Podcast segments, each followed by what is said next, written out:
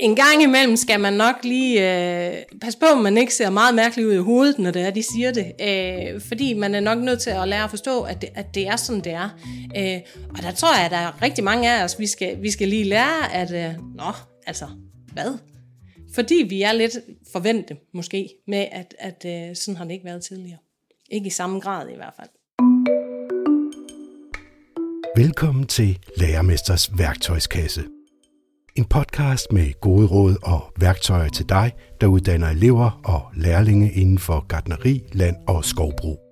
Podcasten er iværksat af Jordbrugets Uddannelser, repræsenteret af GLSA, 3F og Landbrug og Fødevare, og din vært er Karin Eggersberg.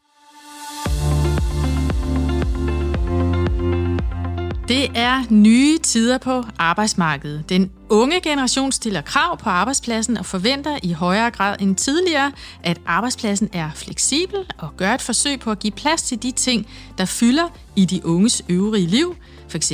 børn eller fritidsinteresser, ferier osv.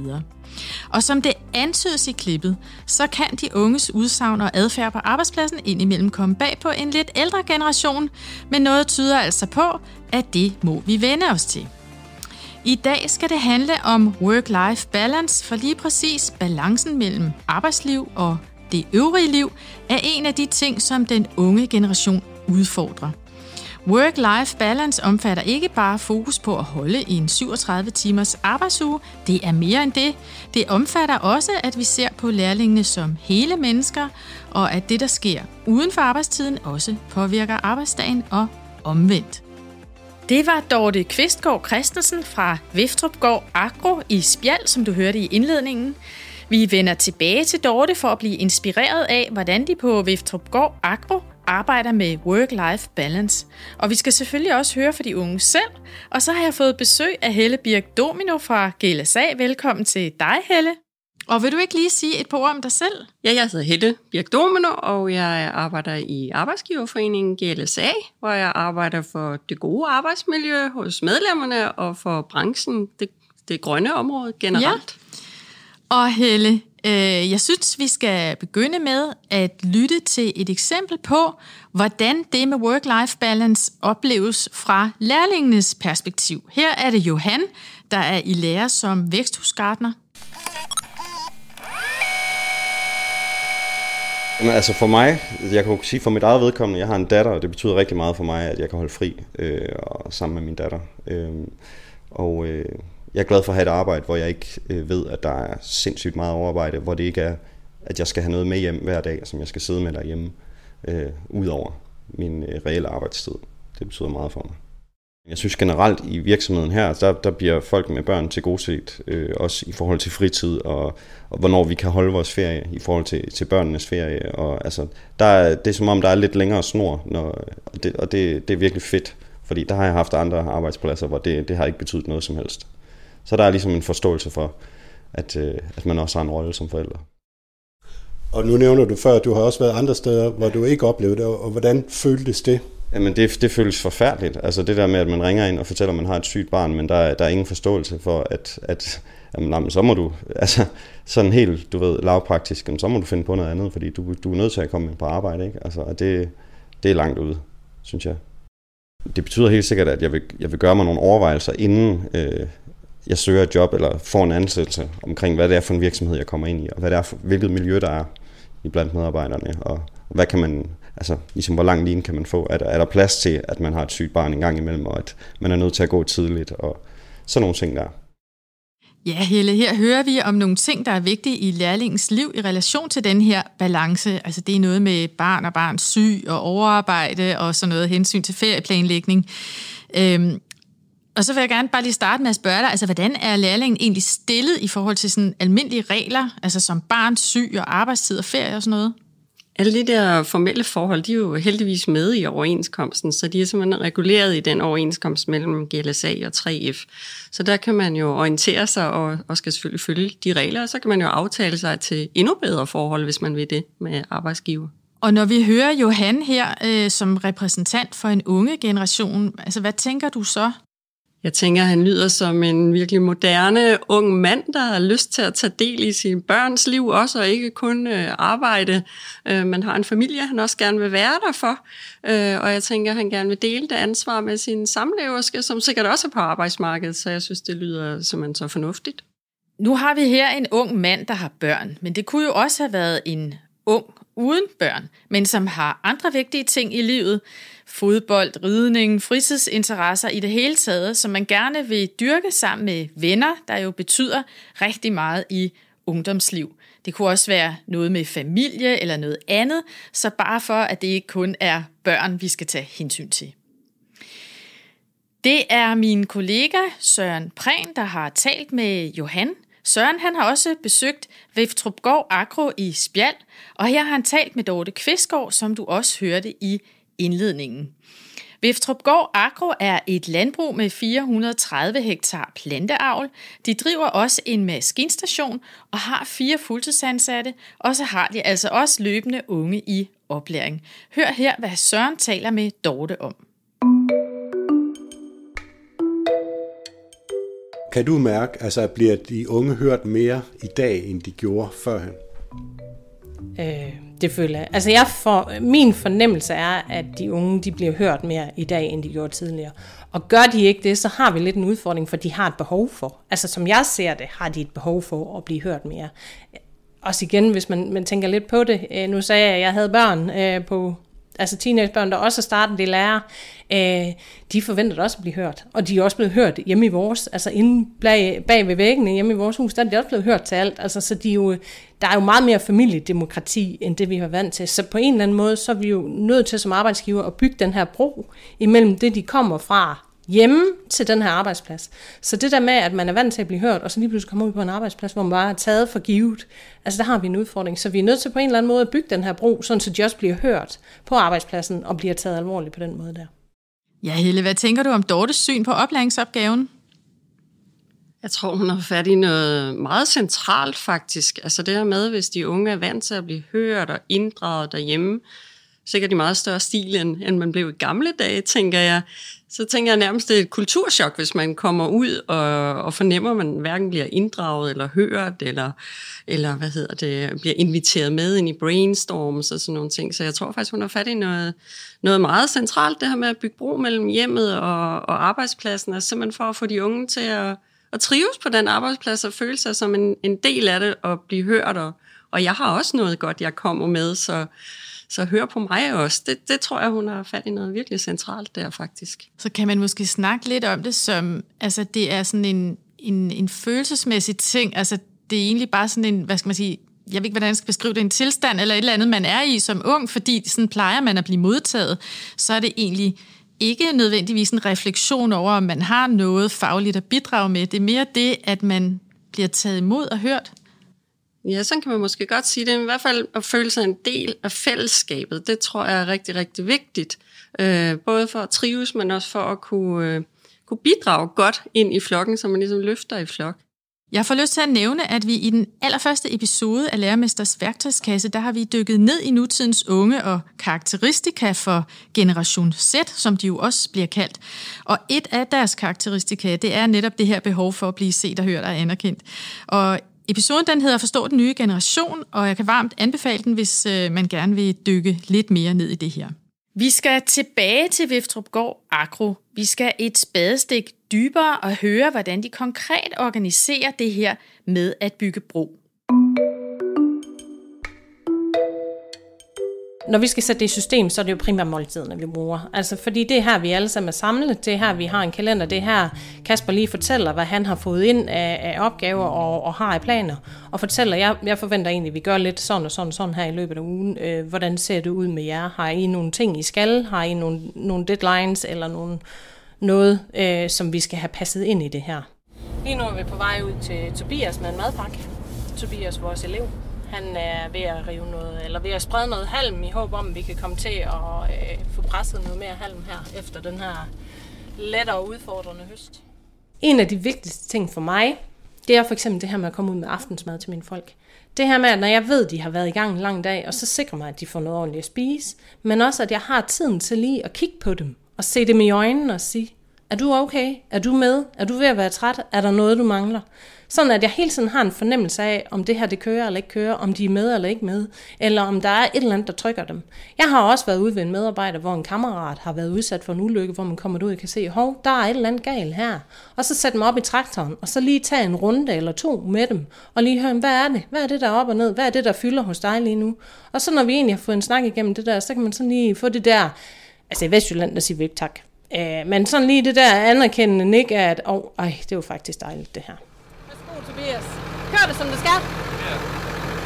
Fedt, du kan få det hele med. Ja. Super. Det er on. Vi ses senere. Ja.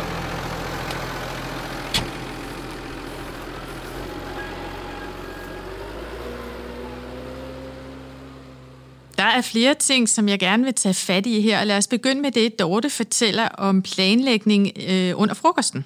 Det lyder som om, at de meget nemt kommer til at tale sådan praktiske ting under frokosten, også noget omkring planlægning af, af arbejdsopgaver. Øhm, og det kommer man jo nemt til, når man sidder der og spiser, og hvad er det, vi skal ud og lave bagefter og så videre.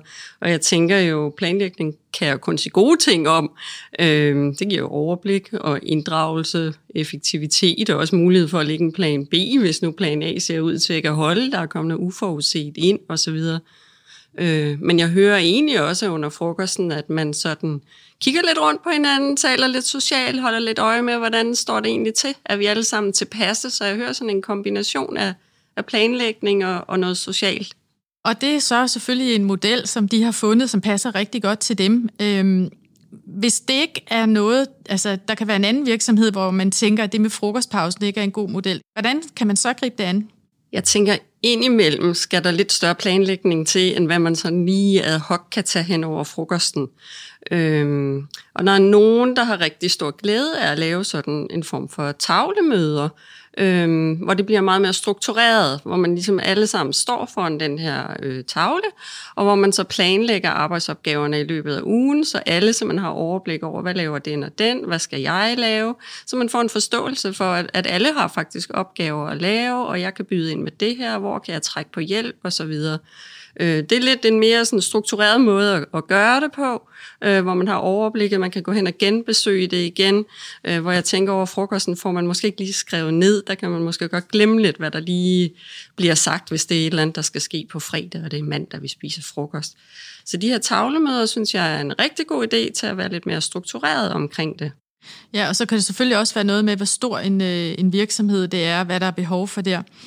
Det vil sige, altså sådan en overblikstavle, hvor der eksempelvis er øh, nogle navne og nogle ugedage, og så kan man plotte nogle opgaver ind der. Ja, det er det, vi kalder en planlægningstavle, og det er simpelthen, som du siger der, så har man overblikket, hvordan det ser ud. Øhm, og dertil er der jo nogen, der bruger den her forbedringstavle også, ja. hvor man i løbet af ugen kan gå hen og skrive på, hvis man får nogle gode idéer, så man husker det, når man nu holder tavlemødet. Og så kan man så på det her tavlemøde efter man har brugt planlægningstavlen, så går man over til forbedringstavlen og kigger der, hvad der er kommet ind af gode idéer, hvordan skal vi prioritere i det, er der noget, vi kan gøre nu og her, eller er der noget, der kræver noget mere, for at vi kan komme i gang med det. Så de to kombineret sammen, synes jeg, giver et rigtig godt overblik øh, for alle dem, der er med, øh, altså alle de ansatte, og, øh, og så er det jo bare med til, at man også kan komme med gode idéer og blive inddraget i produktionen den vej rundt. Og hvordan taler det ind i work-life balance? Jeg synes i høj grad, at det gør det i forhold til planlægning af arbejdsopgaver. Så kan du også se, hvem har fri på fredag for eksempel, så man kan planlægge arbejdsopgaverne efter det, så der er altid mulighed for den her fleksibilitet.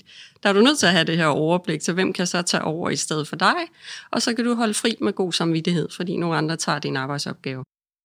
Jeg kunne godt tænke mig lige at dykke lidt mere ned i det der med forbedringstavlen. Jeg står med den foran mig her. Nu skal jeg lige prøve at se, om jeg lige kan forklare for lytteren, hvordan den ser ud.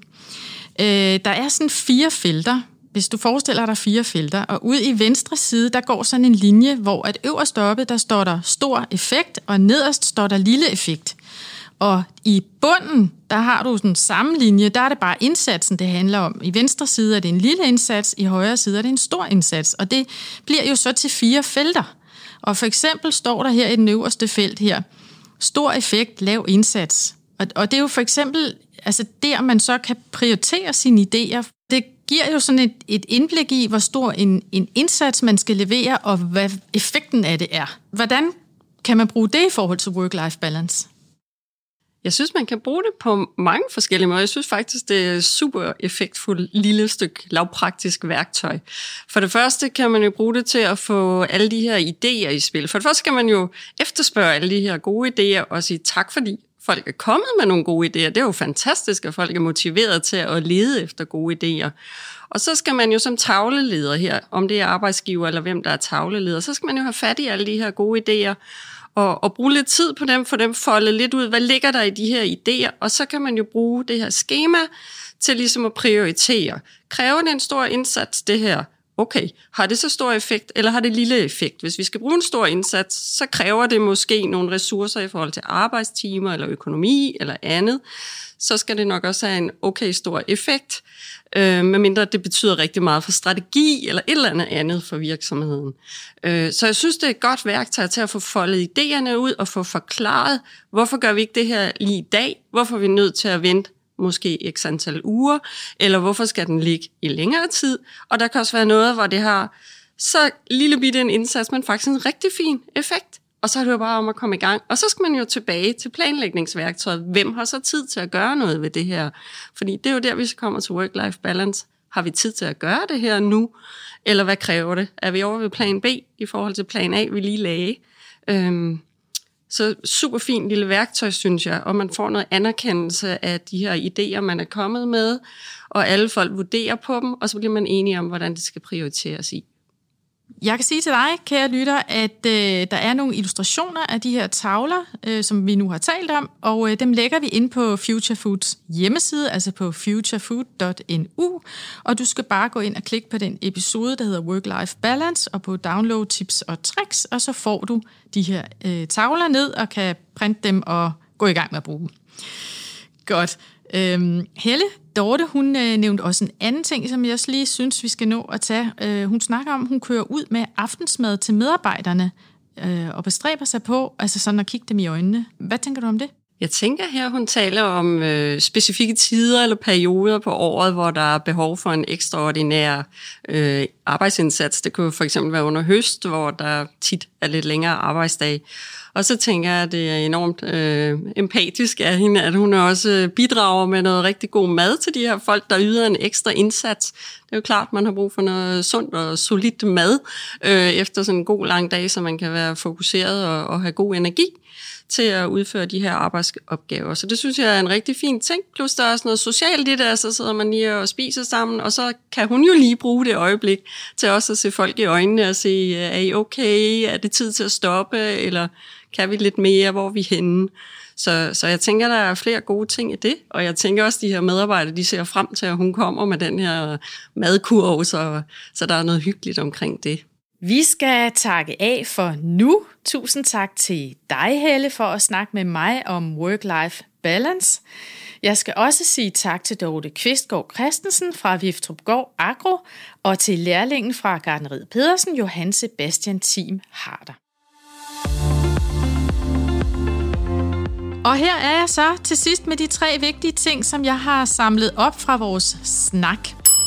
Og det første, det har jeg kaldt for Generation Z, for et af kendetegnene ved lærlinge fra Generation Z, det er jo, at de er opdraget i det, vi i dag har talt om som familiedemokratiet.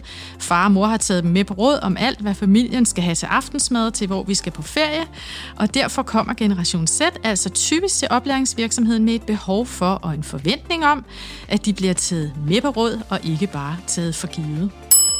Det næste, det handler om fleksibilitet, for work-life balance handler om, at den enkelte medarbejder, og i særlig grad lærlingen fra Generation Z, at de oplever, at der er en god balance mellem arbejde og så deres øvrige liv.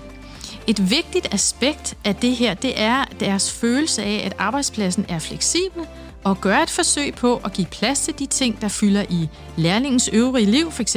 børn, fritidsinteresser, ferie osv. Det sidste, det har jeg kaldt for broen mellem familie og arbejdskultur, for det er så den her vigtige opgave, vi har talt om som oplæringsansvarlig i en virksomhed, at få bygget en bro mellem lærlingens forventning, som stammer fra familiekulturen, og så til arbejdskulturen i virksomheden. Og her kan særlig forbedringstavlen være et godt redskab, for når I i fællesskab placerer lærlingens idéer på den, så skaber du rum for, at lærlingen kan føle sig set, hørt og anerkendt, selv får du måske en masse nye idéer, men du får også en god mulighed for via dialog at skabe forståelse for virksomhedens behov, for eksempel for, at forskellige arbejdsopgaver nogle gange skal udføres på bestemte måder og til bestemt tid. Du har lyttet til Lærermesters værktøjskasse. En podcast med gode råd og værktøjer til dig, der uddanner elever og lærlinge inden for gardneri, land og skovbrug. Podcasten er iværksat af Jordbrugets Uddannelser, repræsenteret af GLSA, 3F og Landbrug og Fødevare, og den er produceret af Søren Prehn fra Periskop og Karin Eggersberg fra Into Learning. Find Lærermesters værktøjskasse og alle de gode råd, tips og tricks samt ressourcer fra de enkelte episoder på futurefood.nu, altså futurefood.nu.